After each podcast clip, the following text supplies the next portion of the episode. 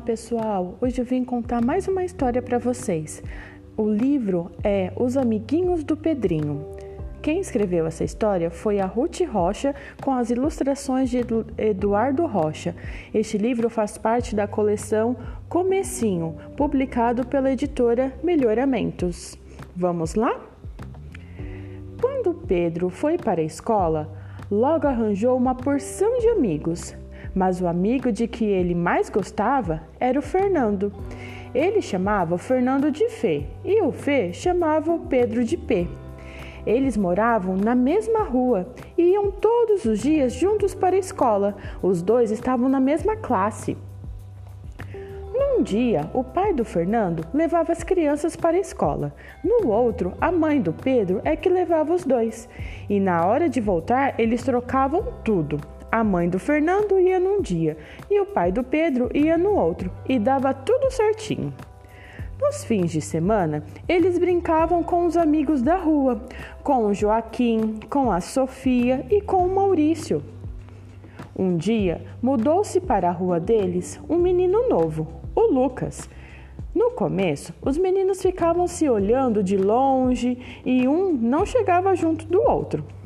Até que um dia o Lucas pediu para jogar futebol com a turma. E como ele jogava mais ou menos bem, ficaram todos amigos num instante. O Lucas também foi para a mesma escola do Pedro e do Fernando e iam os três juntos para a escola. Mas o Fernando foi ficando muito amigo do Lucas e o Pedro começou a se sentir hum, de fora eles estudavam juntos e nunca mais chamaram Pedro.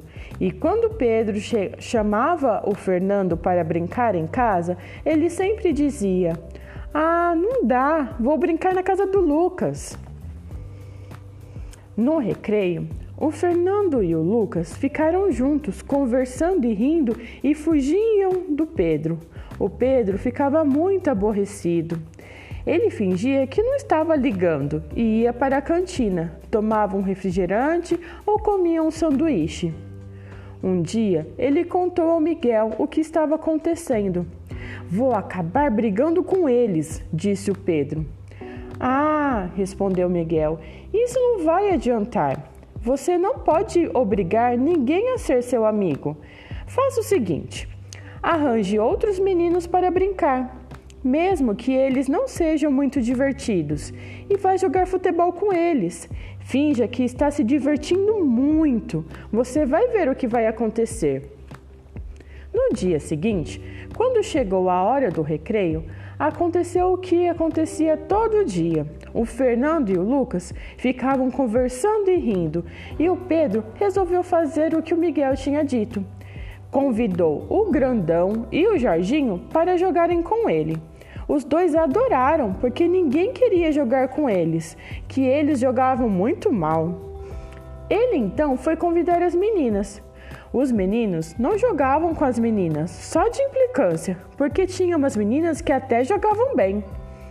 O jogo acabou ficando bom, porque outros meninos e meninas se animaram e também entraram.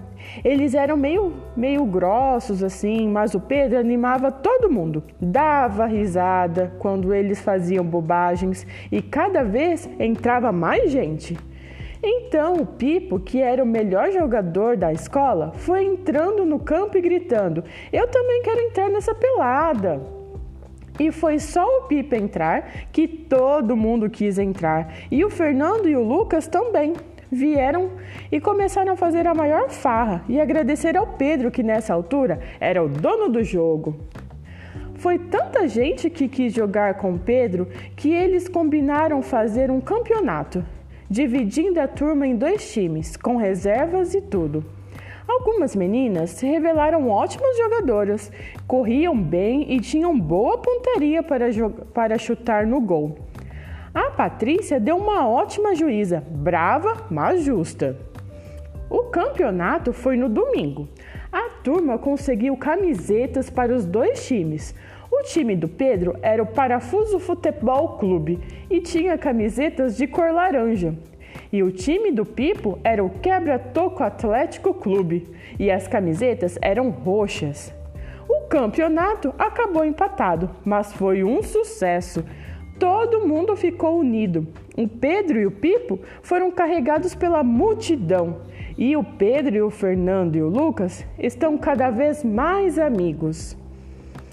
Enfim, e aí, vocês gostaram dessa história? Vocês gostam de futebol?